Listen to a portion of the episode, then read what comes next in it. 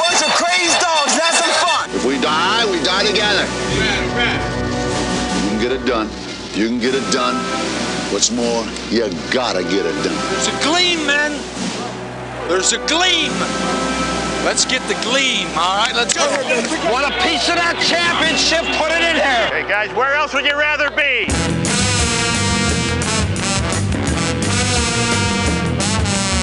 This is hour two of Big Dog Sports Talk with Rick Watson on the WRAD Talk Network.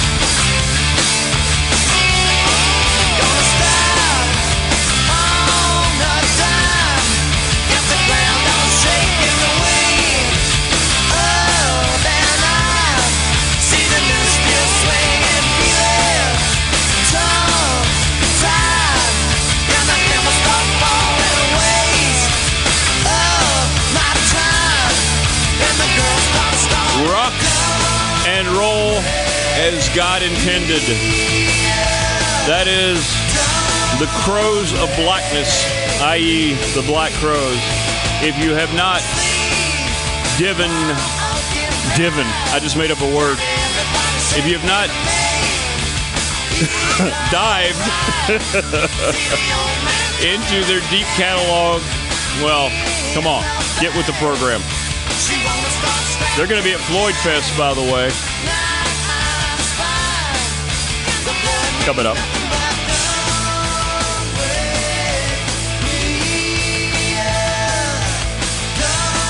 Hang on, there's a great guitar solo I want you guys and gals to hear. Hang on. Before we move forward. Here we go. All right, here we go. Rock and roll. Turn it up. Turn it up.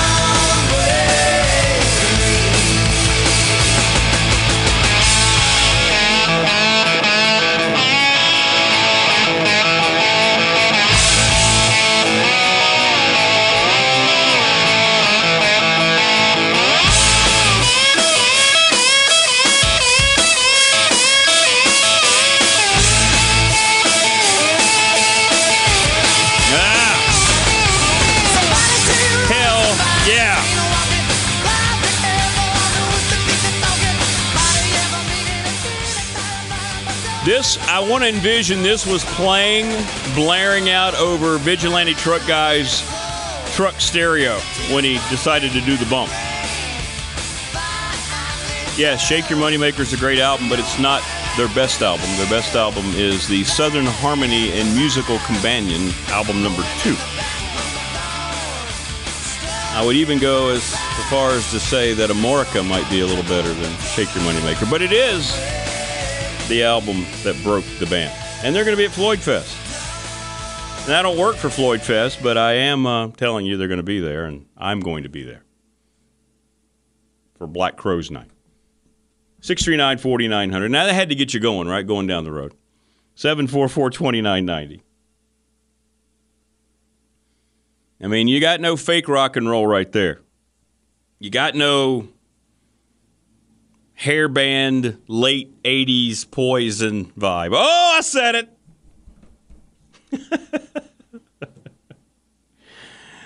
uh,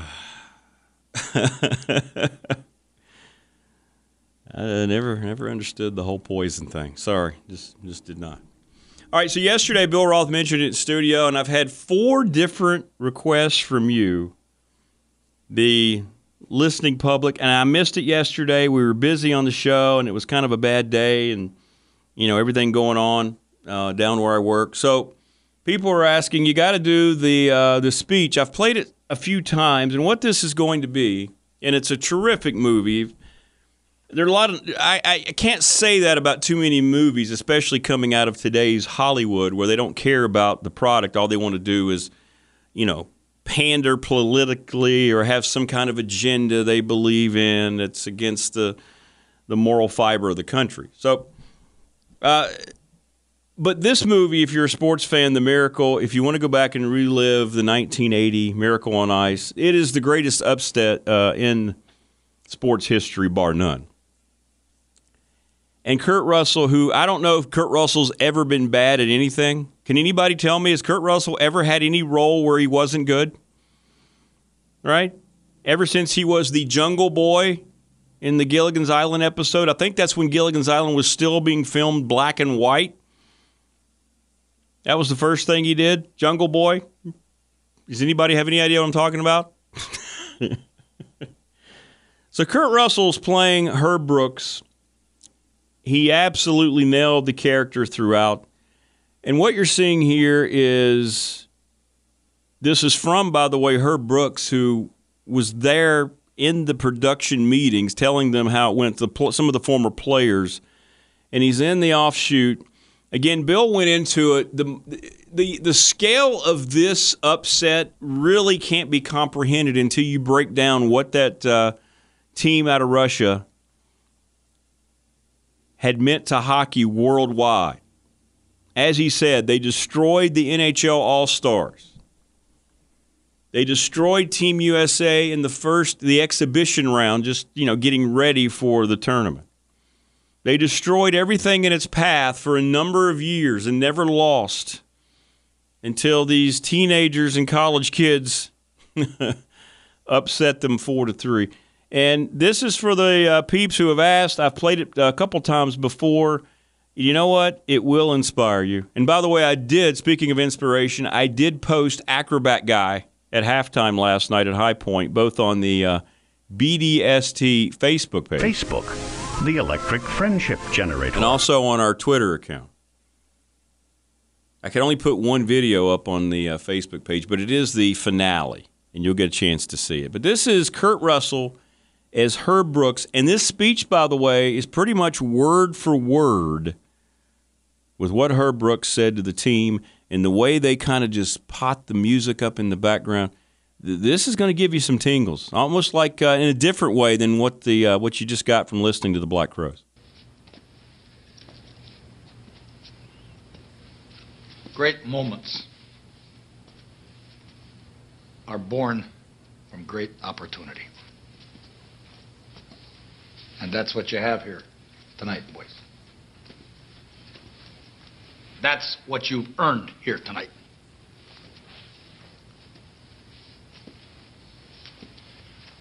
One game. If we played them ten times, they might win nine. But not this game. Not tonight. Tonight, we skate with them. Tonight, we stay with them. And we shut them down because we can.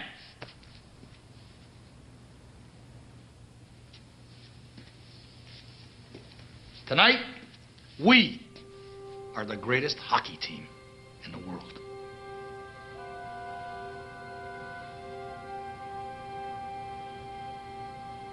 You were born to be hockey players. Every one of you.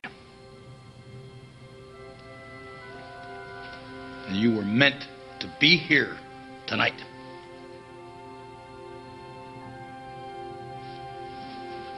This is your time.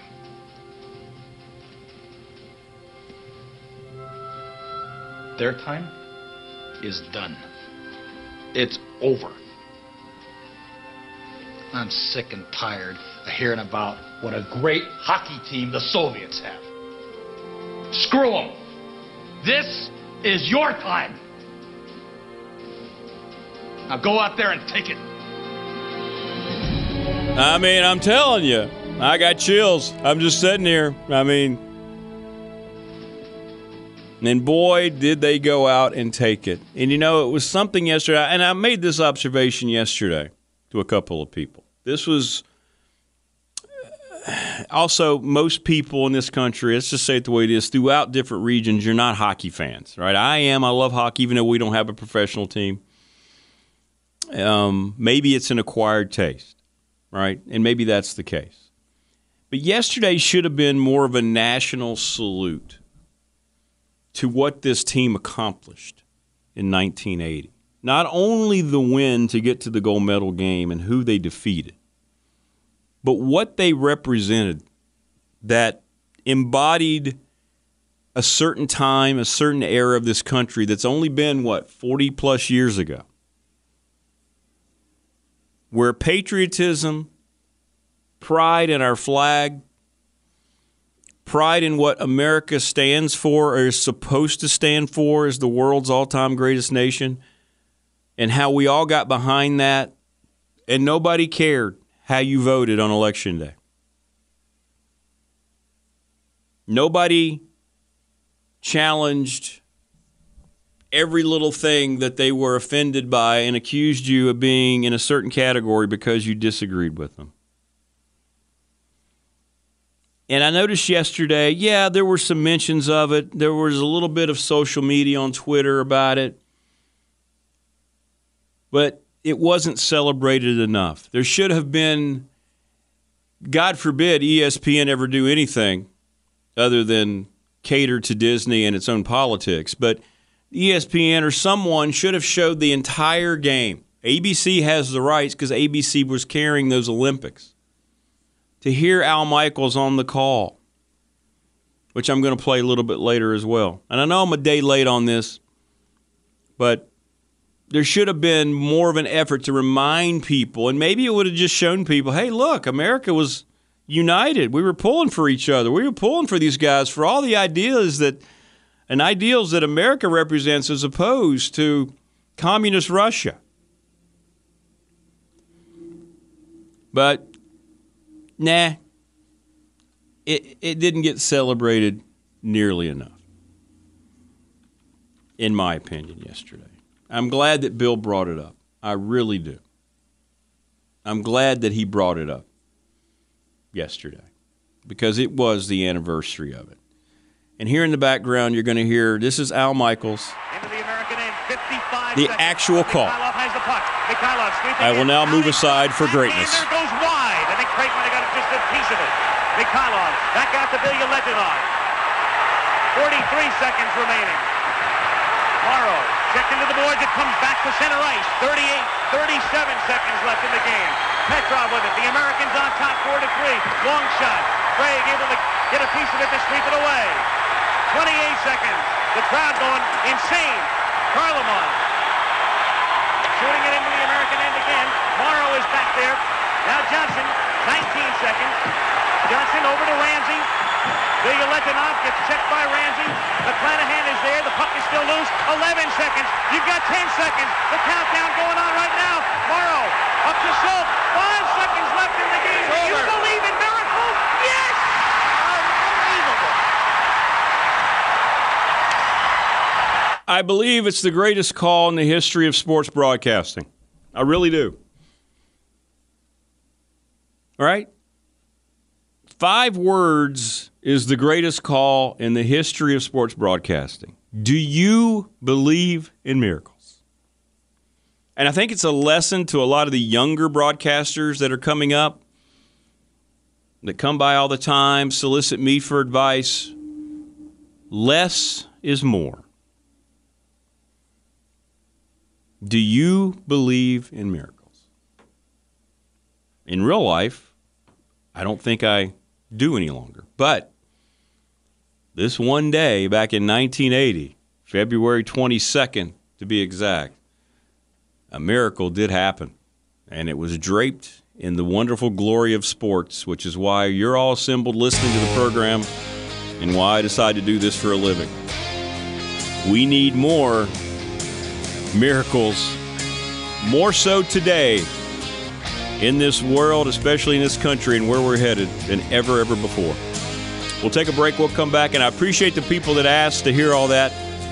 We try to aim to please here on the request line. Stay with us. More coming up.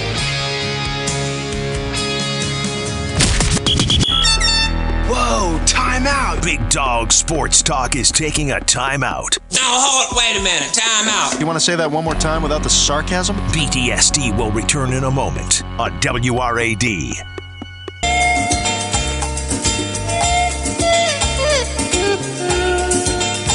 Oh yeah, like a little man Mangione.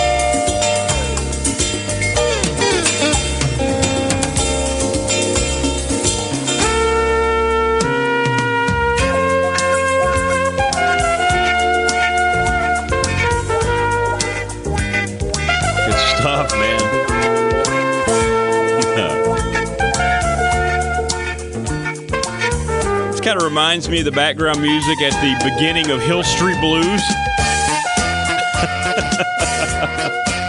Starring. I can't remember any of the actors' names in Hill Street Blues other than former UCLA Bruin point guard Michael Warren. I think Ed Marinaro was in that as well, wasn't he? Former Minnesota Viking, New York Jet, the running back. Wasn't he in Hill Street Blues, Ed Marinaro? Am I remembering that right? Wayne? Wayne, check me. By the way, um, we just played the Al Michaels call, right? Well, here's the other alternate call that happened at the end of that 1980 uh, Miracle on Ice. Oh, oh my. Oh no. oh no. That was out of nowhere. well, maybe I was wrong about Al Michaels' call being the greatest of all time. I mean, it just fits, right? Let's go back to yesterday. Hey, look, vigilante truck guy just bumped idiot slow guy in the left lane on the interstate off the road. Oh, oh my. Oh no. Oh no. That was out of nowhere. See? I mean, what part of life doesn't it fit?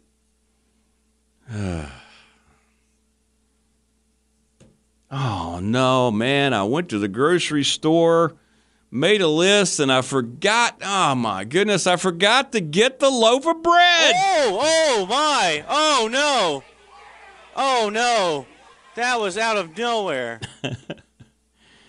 So I'd been talking to Sheila for weeks, and I just said, you know what? She doesn't even text me back. I hear she's going out with some guy. And then out of the blue, she says, hey, what are you doing Saturday night? Oh, oh my. Oh no. Oh no. That was out of nowhere. Uh, sorry, sorry. so Wayne is saying vigilante truck guy was actually Snowman from Smokey and the Bandit. uh, all right. See, Wayne comes through. All right, here we go. Here's the cast. So it wasn't Ed. It was Ed Marinaro. Ed Marinaro played Joe Coffey. Joe Spano. Wow. Ooh, that's right. Hey, Veronica Hamel is Joyce Davenport. Nothing wrong with that. Michael Warren, UCLA. Ed Marinaro. Michael Conrad. He was great. Michael Conrad was Phil, the uh, the guy who would bring them all together and say, "Hey, hey, and remember, let's be careful out there." Right? Betty Thomas, Dennis Franz. Yes. Oh my goodness, I forgot about Dennis Franz. No wonder this show was so good.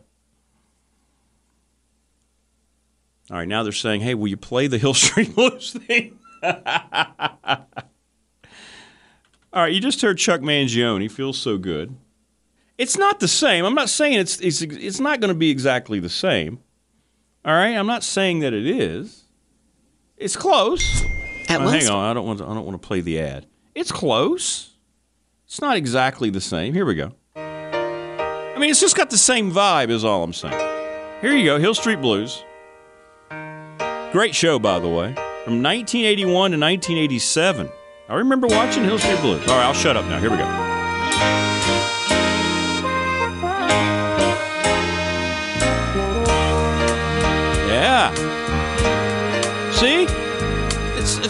It's it's Mangione esque, right? A little bit.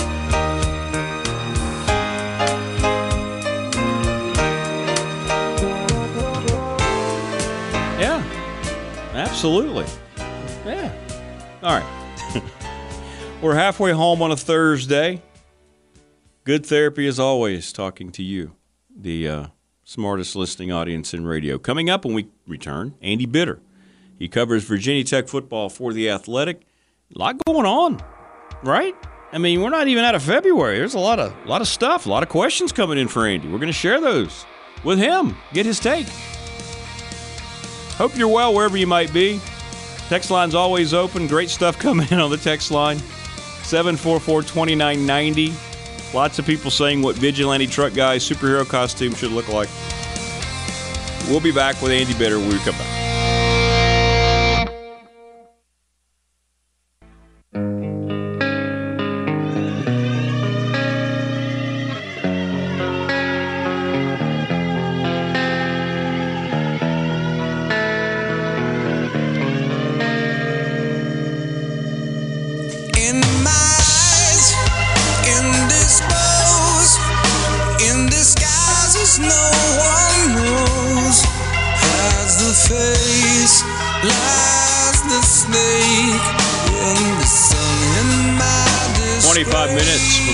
Top of the hour. In about an hour, Dwight Vick will join us. You can keep your text messages flowing in. A lot of them coming in this morning. We'll get back to Vigilante Truck Guy. Joining us now on the program. He's your Virginia Sports Writer of the Year. He covers Virginia Tech football for the Athletic. His name is Andy Bitter. Andy, how are you? Good morning. Uh, I'm doing pretty good. I'm looking forward to this weather today. Oh, I mean, how about that? Is anything better than record-setting temperatures in a good way toward the spring here in February? I love it. When it hits 70 in February, March, just out of principle, I have to go to the driving range. Just- it's just a hard and fast rule I have. Like I drop whatever I'm doing that day, and I'm like, I just have to go hit golf balls. This is somebody has given us this day to enjoy, so I'm going to go enjoy it. Yeah, you're like, honey, you got the bag on your shoulder. She just nods. Yep, I know, I know. See you later. See you later. I get it. I get it. Uh, all right, so a lot going on. Speaking of see you later, uh, Brad Glenn out at Virginia Tech. A good opportunity for him. And um, first of all, talk about is this something? I don't want to say. Obviously, Coach probably knew it was going on, but when did you think this was going to be something that was going to be uh, announced like this? Was it working for a while? or Did it happen quickly? Well, it had to have happened in the last week because they were they sent out a thing we were going to talk to assistant coaches, and Brad Glenn was on that list. Okay. and that was a week ago. So it, it, it all came together. I don't know how early Cincinnati had been talking to him, but I, I think they lost their offensive coordinator somewhat recently uh, to the NFL. So it, it came around pretty quickly. And uh, you know, he and Satterfield go back. They coached together at Appalachian State, and uh, you look at the salary pool that Cincinnati has available. I think it's seven point two five million dollars. Virginia Tech's at five and a half and people are like, "Oh, Virginia Tech is that's terrible. It's embarrassing." Actually, Cincinnati is up there nationally uh, with some of these. I mean, there's only like a handful of schools over eight million.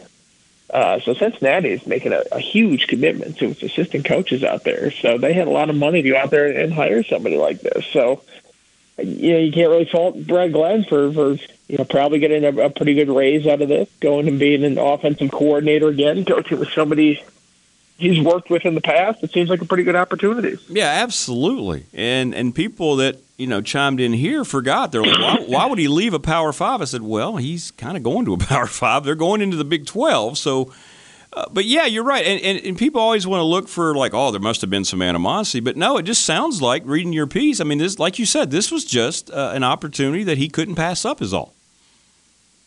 Yeah, and- and I don't know if there's animosity. Uh, I mean, it seems like they were set to to work together again this year. So I, I don't know if he was actively looking this whole time to get out. I don't want to say yes or no on that when I don't have the information to it. Yeah, right. Uh, and the other thing is, Cincinnati has been a great program, a much better program lately than Virginia Tech. When they played in the playoff a couple years ago, uh, that program uh, has been great. I mean, that's part of the reason why the Big 12 is adding them uh, this summer. So, uh, yeah, this is just sort of part of the coaching industry. As guys move, opportunities come up, and, and you, you replace them as best you can. Timing not ideal though, correct? I mean, like you said, I mean he's on the list to talk to you guys. You're heading in. The quarterback battle is going to be highly scrutinized. I mean, and now where do you think uh, any early inklings as to where um, you know Brent Pry may go here? You know, I, I'll say this: I don't know. Uh, I've seen a lot of lists out there of guys that make sense just because of past connections. Mm-hmm. Uh, you know, if you use that logic when they were hiring this the first time, you wouldn't have had Brad Glenn on there because Brent Pry never worked with him. He had never worked with anybody on the staff.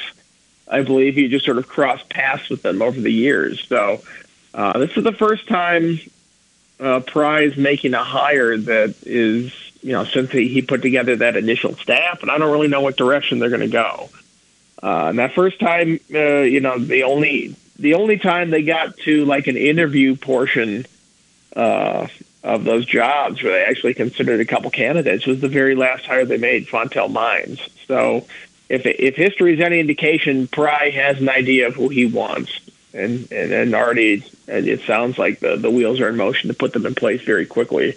Uh, possibly within the next couple of days here, uh, especially with spring ball starting, uh, you know, less than a month from now. They've got to get moving, get that person in because, as you mentioned, they have a quarterback battle here to, to decide. They have a lot of guys that are, uh, you know, going to be dependent on whoever they hire here to refine their mechanics and, and be in charge of the, that room. He is Andy Bitter.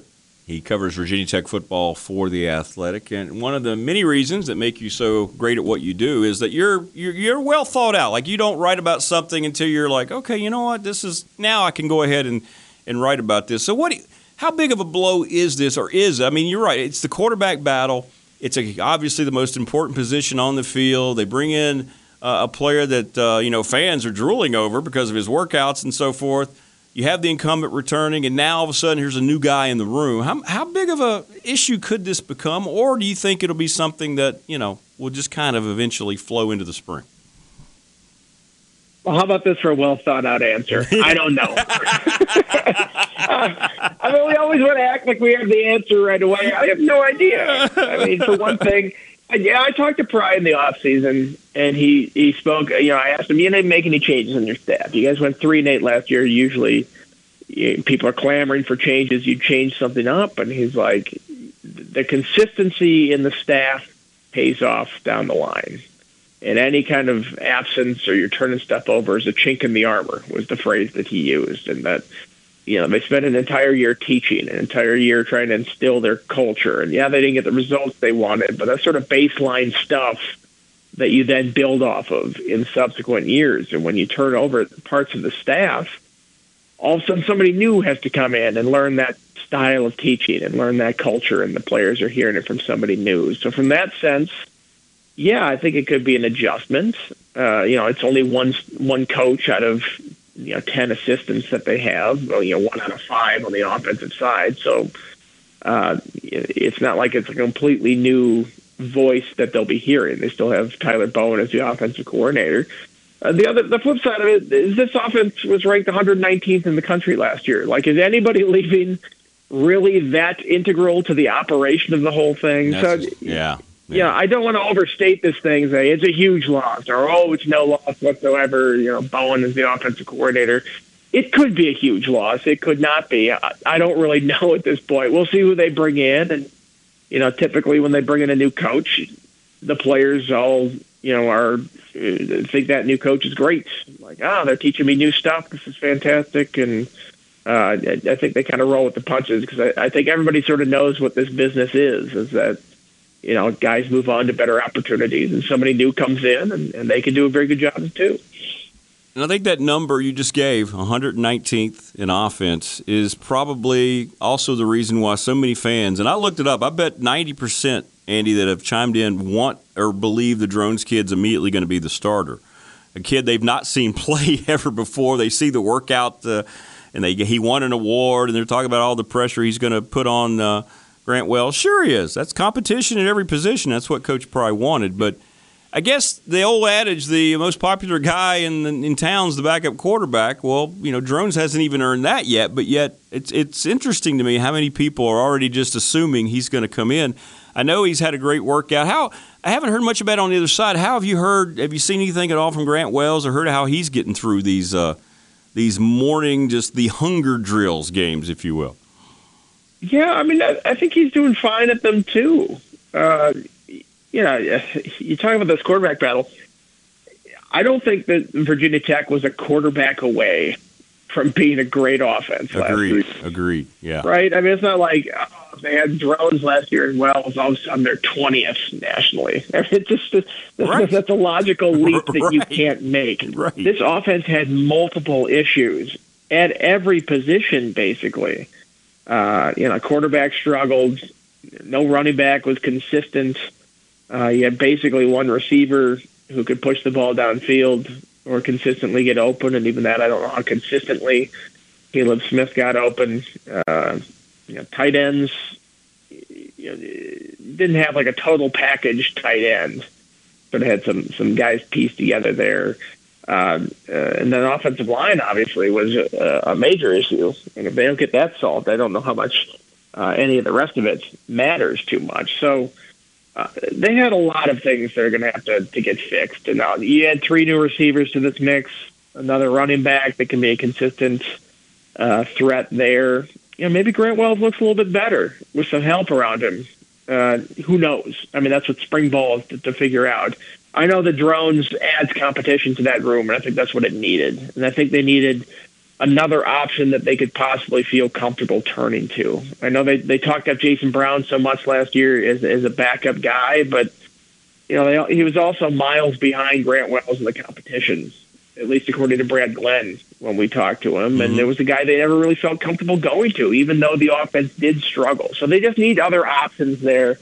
Uh, you know, if it's Wells and Drones as the backup, at least they have a solid backup that they can turn to if things aren't going great. And if if Drones beats him out, then that's uh, probably another good sign for the offense. That means they've improved at that position. So, and I, I think things can only get better, and it seems like they have gotten better on the offensive side just with, with the amount of talent they brought in across the board. He is Andy Bitter joining us on the program, the Virginia Writer of the Year. He covers Virginia Tech football for The Athletic. So, Ed, listening in Rural Retreat, wants to ask, and it's a good question, I guess. Do you think Coach Pry would ever evolve into a two quarterback system? See that a lot in college football, or do you think that not fits what they're going to do in year two? I don't think so. I I can't remember if we've asked him this specifically. Maybe we'd ask Glenn about it. Uh, it just never worked. I mean, you can count the number of two quarterback systems that have worked on like one hand. I mean, it's it's like Agreed, yeah. Chris Leak and Tim Tebow. And it's like, and when you do it, it's got to be guys that are just radically different. It's got to, one guy has sort of a niche package to come into, uh, like Tebow did around the goal line, and the other guy is basically your primary quarterback. But anytime you have two quarterbacks and you're rotating them by the series, or you get a couple series and you get a couple series, it just, you know, when you're on offense, you want to look to somebody who's in charge of that whole thing. If you never know who's going to be calling the plays or who's behind center, I, I think that is a difficult thing to do. It's just a different position from anything else in the field. Where every other position you're rotating guys in and out, and you kind of understand that that's just how the game is played. But quarterback, it's such a leadership position. It's such a central position on the offense. I think you need that rock, that guy uh, that can be there every down. And, and sure, you'll you'll swap out for a wildcat every now and then or something like that. But you know, in however long football has existed, I mean, there are just so few instances where two quarterback systems have worked that uh, I would imagine that Brent Pry's not like, hey, throw that on my plate too, trying to turn this thing around in year two. It just seems like a daunting task. I agree. I mean, I think it's hard enough to play that position as it is, much less wondering which package you're going to be in there on, which field position all of a sudden you're running off the field to have somebody else come in. It just it seems like it just creates a lot of un, uh, unnecessary chaos. Uh, you had a good piece as well about the consistency of the offense. Uh, what did you learn when you dug a little deeper talking to the coaches and, and what you're going to see uh, year two from Tyler Bowen and what, what kind of consistency they're looking for the most on offense? Well, I don't know if I learned a whole lot from those conversations. I thought Tyler Bowen talks a lot, but he doesn't say a whole lot Mm-hmm. when he's talking to the media. It, it's just kind of words that fill the, the air. So I don't know if I got a clear idea of what, what they're what's going to change offensively. It sounds like they'll do more RPOs. Uh, that was a, a big thing in offenses he's done in the past, and, and maybe not as much last year. And that might have been, uh, you know, personnel related. You know, if, if they don't have the guys to run it, then they're not going to do it a whole lot. I think they have more guys that can do that uh, this year. But you know, you, you talk to these coaches, and the two coordinators especially talk in such generalities that it's hard to figure out exactly, you know, narrow it down on what they're going to do. You know, ironically, Brad Glenn was the one who gave the most detailed answers whenever we talked to him. So I'm, I'm hoping whoever they hire as the quarterback coach comes in and is similar in that sense because he was very helpful in getting information about the offense. So I, I don't know. You know, other than more RPOs, I don't really know what changes other than they just need to be better. I mean, how many times is it just simple, basic stuff that they were doing that would screw them up? Right, better. I mean, when you have yeah. when you start a drive and you have three straight false start penalties to do it, you know, you Bowen said, "Doesn't take a rocket scientist to figure this out." It's like, yeah, you can't lose 15 yards to start a drive and expect to put together a solid drive and score some points. So. I mean, some of it is just basic stuff that they've got to clean up the the execution errors and the the pre-snap penalties and stuff that just you know that shoot themselves in the foot over and over and over. Uh, if you eliminate a lot of that stuff, I think it makes it a lot easier to convert when you're not looking at third and twelve or something like that. So, uh, what do you have on the docket now coming up as we get another week closer to spring? We're heading into March, so uh, spring ball will be starting pretty soon. What do you What are you focused on here, project wise, regarding the program? Well, I'm going to milk these uh, coach interviews as long as I can. Uh, I had something on Chris Marve today, calling plays, and All Keli right. Lawson. They're very impressed with Keli Lawson. Uh, just as a linebacker prospect, uh, you know, Sean Quinn says he can be an NFL guy. He thinks and he's added a little bit of weight. He's he's you know at the same position. You know, this time last year he was a receiver, transitioning to linebacker for the first time. So that sort of tells you what the potential is there for a guy who's you know six five, two twenty, whatever he's weighing right now. Um, you know, you talk to Joe Rudolph, offensive line, look there.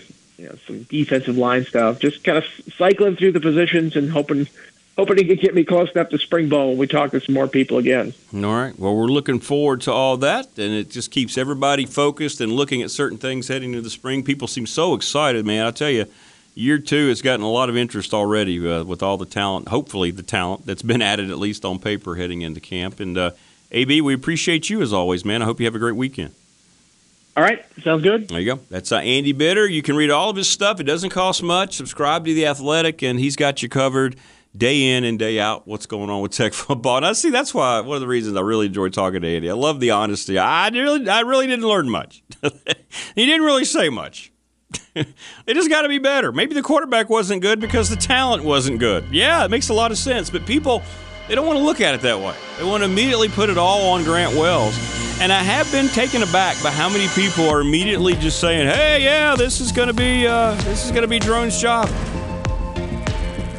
Uh, yeah, a lot of wisdom in Andy Bitter. All right, we're back to wrap up hour two when we come back.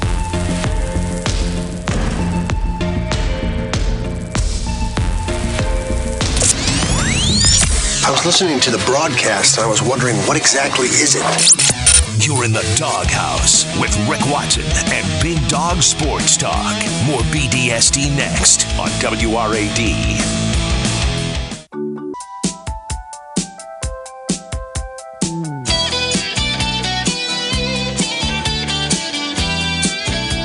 Peace, everybody. It's Craig Hodges. You listen to Big Dog Sports Talk with Rick Watson. Holla at your boy. Peace.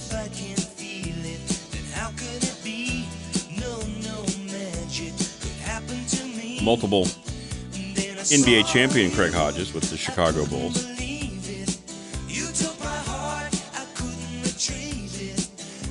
Six three nine forty nine hundred. We're the wrap up hour two. Still getting vigilante truck guy text.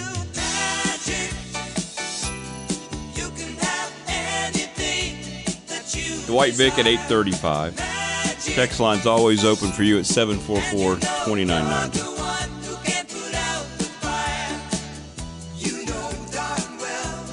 Little, little America there. Wouldn't be my choice of a return bed, but yet it popped up anyway. Good stuff from Andy Bitter. Um, A lot of excitement. A lot of excitement around the program. Simple premise sometimes always is the one that makes the most sense. Hey, why will Tech be better offensively? Because they're going to have better football players on that side of the ball in theory after the portal haul. Yes. Especially at wide receiver. Running back. O line to me still the biggest question, even more so than the quarterback. That'll work itself out. I just O line, they didn't do a whole lot, at least not yet. But clearly, this is something that Joe Rudolph has got to feel pretty good about because there hasn't been a lot of effort, at least, to bring new people in. We're back for the Power Hour when we return.